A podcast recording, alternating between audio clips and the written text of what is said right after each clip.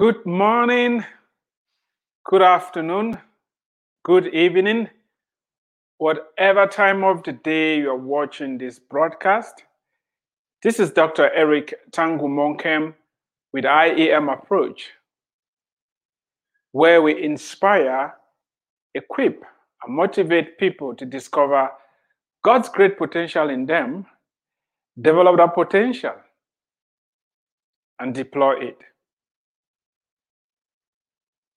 There is no useless human being. There is no human that was born without a purpose.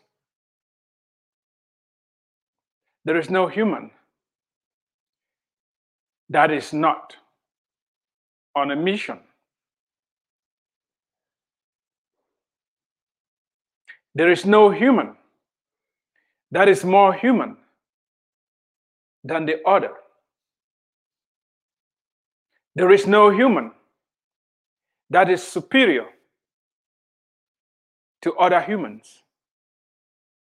And there is no human that is inferior to other humans. we are all humans, Homo sapiens. We are all equal. I did not say we are not different. Our differences, our differences, the externals, which manifests itself in many different ways. It can be how we speak,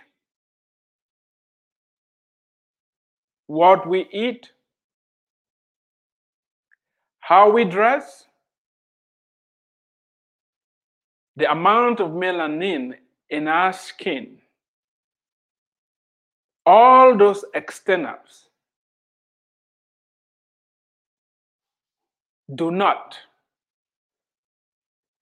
make us superior or inferior. If you've been taught that you are superior because you have more melanin or less melanin in your skin, you've been wrongly taught. And now is a time for you to get the right information. Just because your skin is darker or your skin is lighter, it doesn't mean anything. It does not make you either superior or inferior. We all bleed red. There is one human race, and all other social construct based upon ethnicity, based upon skin color, based upon the continent that somebody is born on, don't matter. I didn't say it. We are one in Christ. There is neither Greek, there is neither Jew, there is neither Gentile, is neither male or female. We are all one in Christ. This is the truth you should believe and operate by. I want to welcome you to today's broadcast. And there are three things I would like you to do for me. Yes, I'm doing this for you. If you like what you are hearing, if you like what you've heard so far, I need your help. And what I'm going to ask you to do, I think, is something that you can easily do. Share this broadcast, invite other people to join us. If You have any comments, questions? I would like to get them as well. Let me know what you think. Subscribe to my YouTube channel. The more the merrier. Our goal is 100,000. I want you to help us reach that goal. Thank you for doing that. And last but not the least, I've been speaking from my book,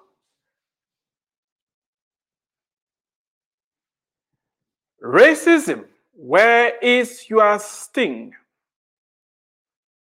A provocative look at the beginning and the end of racism.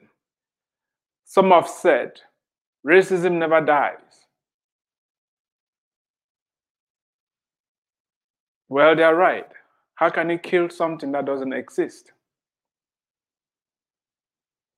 Get a copy of the book, you understand my own perspective and why I'm doing what I'm doing. I have a unique perspective.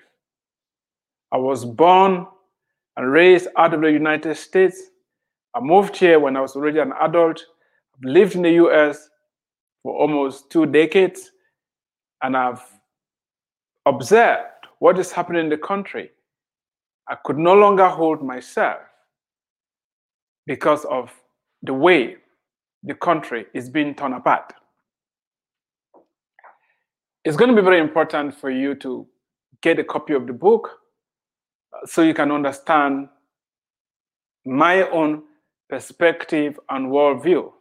And we can have a more level headed uh, conversation regarding this issue. As I said, you can't kill something that does not exist. We're having a very hard time defining what racism is because it is a constructed idea, it's a social construct. And I've said, and I'll keep saying it time and again, that racism is a boogeyman, racism is a smokescreen that we try to use to shield, to conceal, to hide the wickedness that people are perpetuating against each other. How does racism manifest itself? When you say somebody is being racist, if we want to use just one word, they are unloving towards other people. People who are racist are unloving towards other people yeah, who don't look like them, if you want to qualify it like that. Unfortunately, everywhere you have humans, this unlovingness is manifested. People are racist. They segregate themselves from other people who don't look like them. Unfortunately, every society on earth where you have humans interacting, there is segregation. Some cases, maybe socioeconomic, religious, you name it. And somebody who is racist will kill other people who don't look like him or her. Fortunately, everywhere in the world that humans interact. Murder is prevalent. Do you know that the highest predator of humans are other humans? Did you know that 400,000, yes, almost half a million humans are killed by other humans each year. Did you know that? What's driving this? What's driving this? Is it the skin color? No. If that was the issue, then societies where you have people that all look alike, they will all be in peace and harmony. There will be no problem. But that is not what is happening. People are killing each other, starting from the very first two brothers. Who? Looked alike, yet issues of the heart, the wickedness in the heart of Cain, prompted him to eliminate his brother. The same thing happened between Joseph and his brothers. His brothers were jealous of him because of his dreams, his gift, his talent, his ability. They saw the future. The future for Joseph was very bright. Joseph's future was that he was going to be the leader over his brothers, over his parents. His brothers didn't like it. They were envious.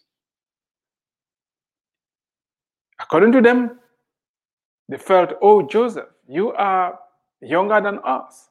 How come you are the one with this gift of leadership? We are going to make sure within our power that your dreams don't come to pass. We will kill you, we will eliminate you. And that's how the brothers conspired against him sold him for money. The love of money, the root of all evil. The love of money, the root of all evil. They sold their brother for 20 pieces of silver. Went home lied to their father that he was dead. What prompted these brothers to mistreat their own brother? The heart. The heart of man is deceitful above all things. Who can know it? The heart of man is desperately wicked. And that is why we are told there is a way that seems right unto man, but the end is destruction. And that trust in the Lord with all your heart and lean not on your own understanding Lean not on your own understanding. If we go by our natural inclination, if we go by our natural instincts, we are going to be wrong. Because by default, all of us, yes, including you and me, our default position is to be selfish, is to be greedy, is to take advantage of other people. That's why we have laws, both natural laws and civil laws,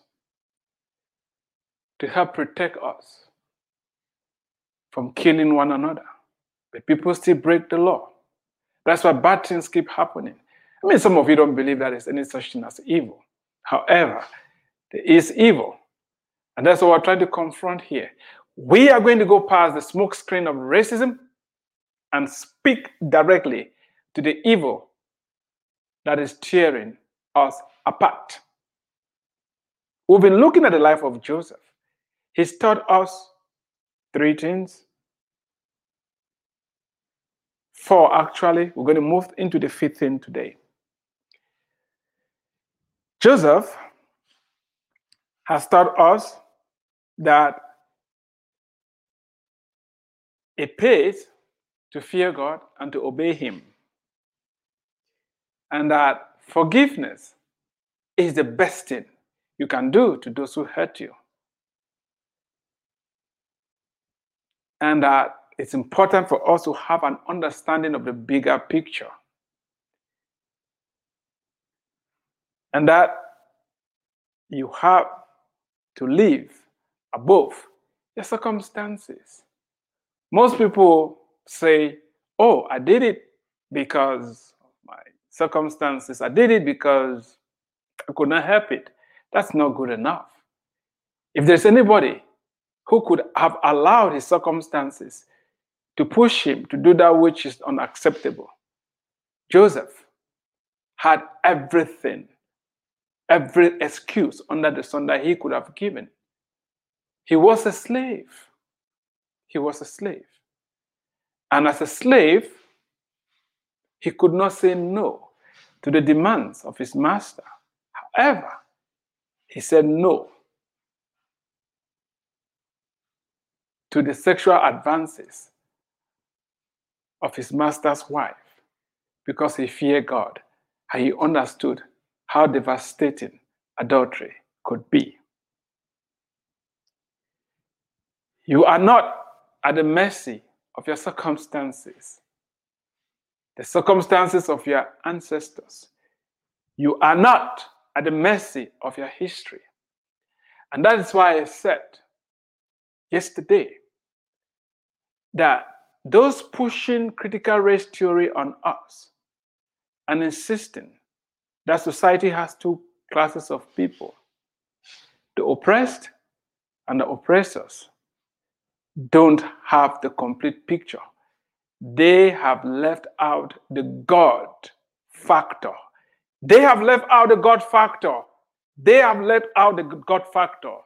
And following this path is a path of helplessness. It's a path of hopelessness. Don't go down that path. Nothing good is going to come out of it. Nothing good is going to come out of it. Joseph was imprisoned, falsely accused, mistreated. However, we are told God was with him. God was with him, and that he was able, and that is how Joseph was able to emerge out of all the setbacks and became the prime minister of Egypt. The next thing that Joseph teaches us is that we have to make the most with what we're already having. Yeah, making the most with what you have. Making the most with what you have. It is very, very, very, very important. I cannot overemphasize this. That your gift, which you were born with, is going to make your way out for you. It is more important than the circumstances that are surrounding you. Your gift will make a way for you, no matter what your circumstances are what other people think about you or do to you.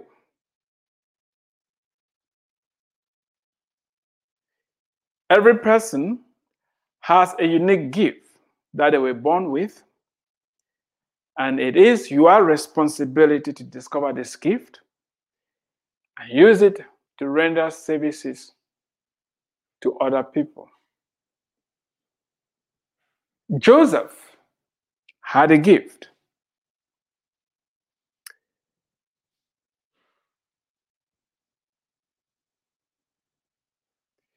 Joseph had a gift. And while he was in prison, while he was enslaved, he did not allow those circumstances to dampen the gift that he had. His gift blossom, irrespective of his circumstances. And that's what I'm trying to get you today to start thinking. What are you good at? What is your gift? Joseph had a gift of interpreting dreams. Yes, that was his gift. Remember, his life is shaped, morphed, changed by dreams. He had two dreams when he was a youth. And when he went to prison, two people had dreams. And Joseph didn't say, Oh, poor me. I've been accused, uh, uh, falsely accused and sent to prison. I'm going to wallow in my misery. I'm going to wallow in this injustice. I'm going to, I'm going to wallow in my pain. No. He activated his gift and placed that gift at the service of other people. He reached out to people and served them. He didn't allow the shackles, he didn't allow the hopelessness of his situation to prevent him from releasing his gift. He did not wait for the circumstances to change for him to use his gift. And it was only when and only when he released his gift that things began to align up for him, for his freedom, and eventually the big promotion that made him the second in command in Egypt. These days, we hear a lot oh, change the circumstances before we can flourish. No, you can still flourish. We are told while Joseph was a slave in Potiphar's house, he worked diligently. Yes, as a slave, he worked diligently. Please don't misquote me. Don't misunderstand me. I want you to listen and listen very carefully. Slavery is wrong. Every aspect of slavery is evil. There is nothing good in slavery. No human should be deprived of their freedom. No human should work for another human for free. No human should be mistreated, beaten, tortured. None. It's evil. It has, it, it has always been evil and it will be evil. However, when you find yourself under circumstances that are out of your power, circumstances that are unfavorable, circumstances that are threatening to eliminate you, remember your gift is going to make a way out. Your gift is going to make a way out. Your gift is going to make a way out. Don't get distracted. Don't focus so much on the circumstances. Go deeper in you. I started by saying there is great potential in you already. Do you know it? Have you found it? And the starting point is for you to get reconciled with God. The starting point is for you to get reconnected to God. The starting point is for you to be made alive in Christ. The starting point is for your spirit man to be resurrected, your spirit man to be brought back to life because all of us are dead spiritually in our sin. You need to start from there. Get reconnected to God, get reconciled to God. Our sins have brought a separation between us and God. Get reconnected, get plugged into God, get plugged into God so that you can activate the God dimension, the spiritual dimension of your life. It is going to place you above whatever circumstances, whatever tries to happen to you. Last time we said nothing can separate us from the love of God. Nothing, be it things in heaven, on earth, under the earth, be it height, depth, width, be it demons, be it principalities, be it powers, be it death, be it torturing, be it persecution, be it famine, be it nakedness, whatever, nothing, nothing, nothing means nothing can separate you from the love of God. Think about that. And if you are clueless about what God's love is, if God be for us, who can be against us? He who did not spare his only begotten Son, but gave him up for us. How much more alongside with him will he give us all other things? For God so loved the world, God so loved the world that he gave his one and only Son, that whoever believes in him should not perish but have everlasting life. God's love is demonstrated while we were yet sinners, he sent his son to die on the cross to become the punishment of our sins. Whatever evil we've committed, whatever sin we've committed, Jesus paid the price. Jesus paid the penalty. Jesus is willing to share his righteousness with us. That is the love of God. If you've never heard it, you've heard it today. God loves us He wants to have a relationship with us. I'm not talking about a religion here. I'm not talking about going to church. I'm not going to talking about some denomination. I'm talking about you try to get back to your heavenly Father, to get connected to God. Have you done that? Do you have a relationship with God? You need it. That is what kept Joseph. When he was thrown in the dungeon, when he was falsely accused, when he was enslaved, we hear that God was with him. Is God with you? Do you know that? Can you boldly affirm that, yes, God is with me? If God be for you, who can be against you? If God be for you, who can be against you? If the creator of the cosmos, if the creator of the heavens and the earth be for you, who can be against you? You need to activate this dimension in your life. It's very important.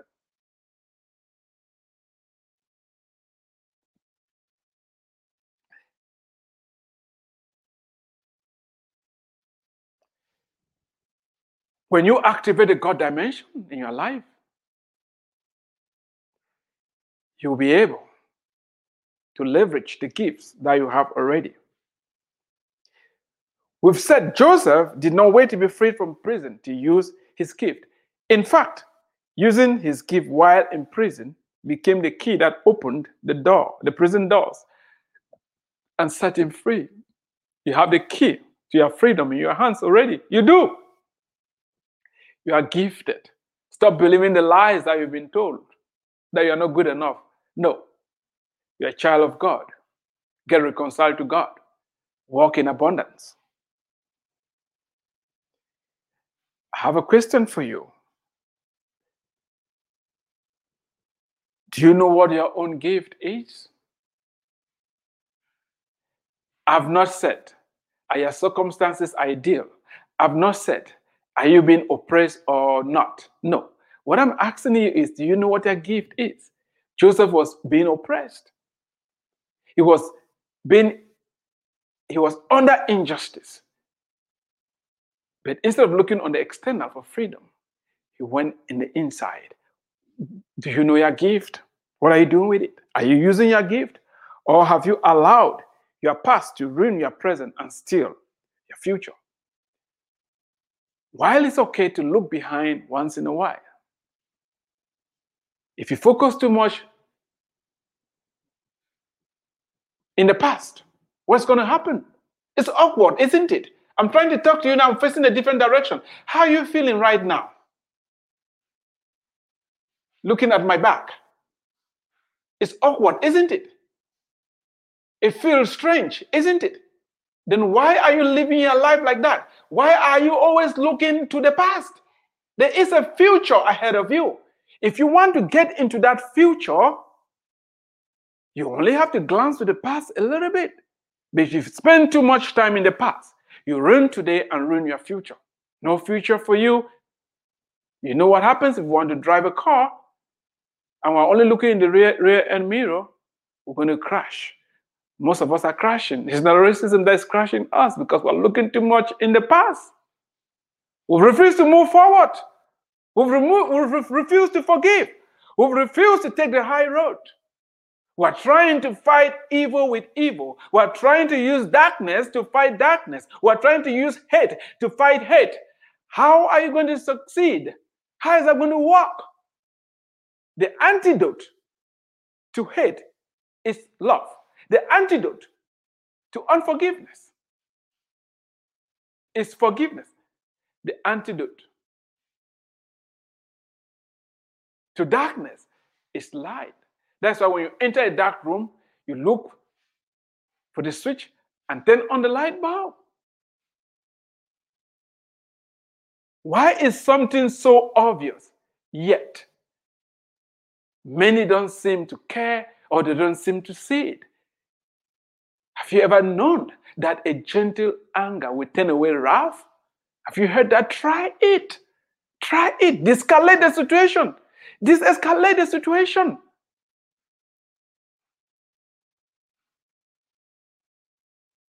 Look for your gift and focus on developing, honing your gift. It's going to set you free. Your gift is going to set you free. Yes, your gift is going to set you free.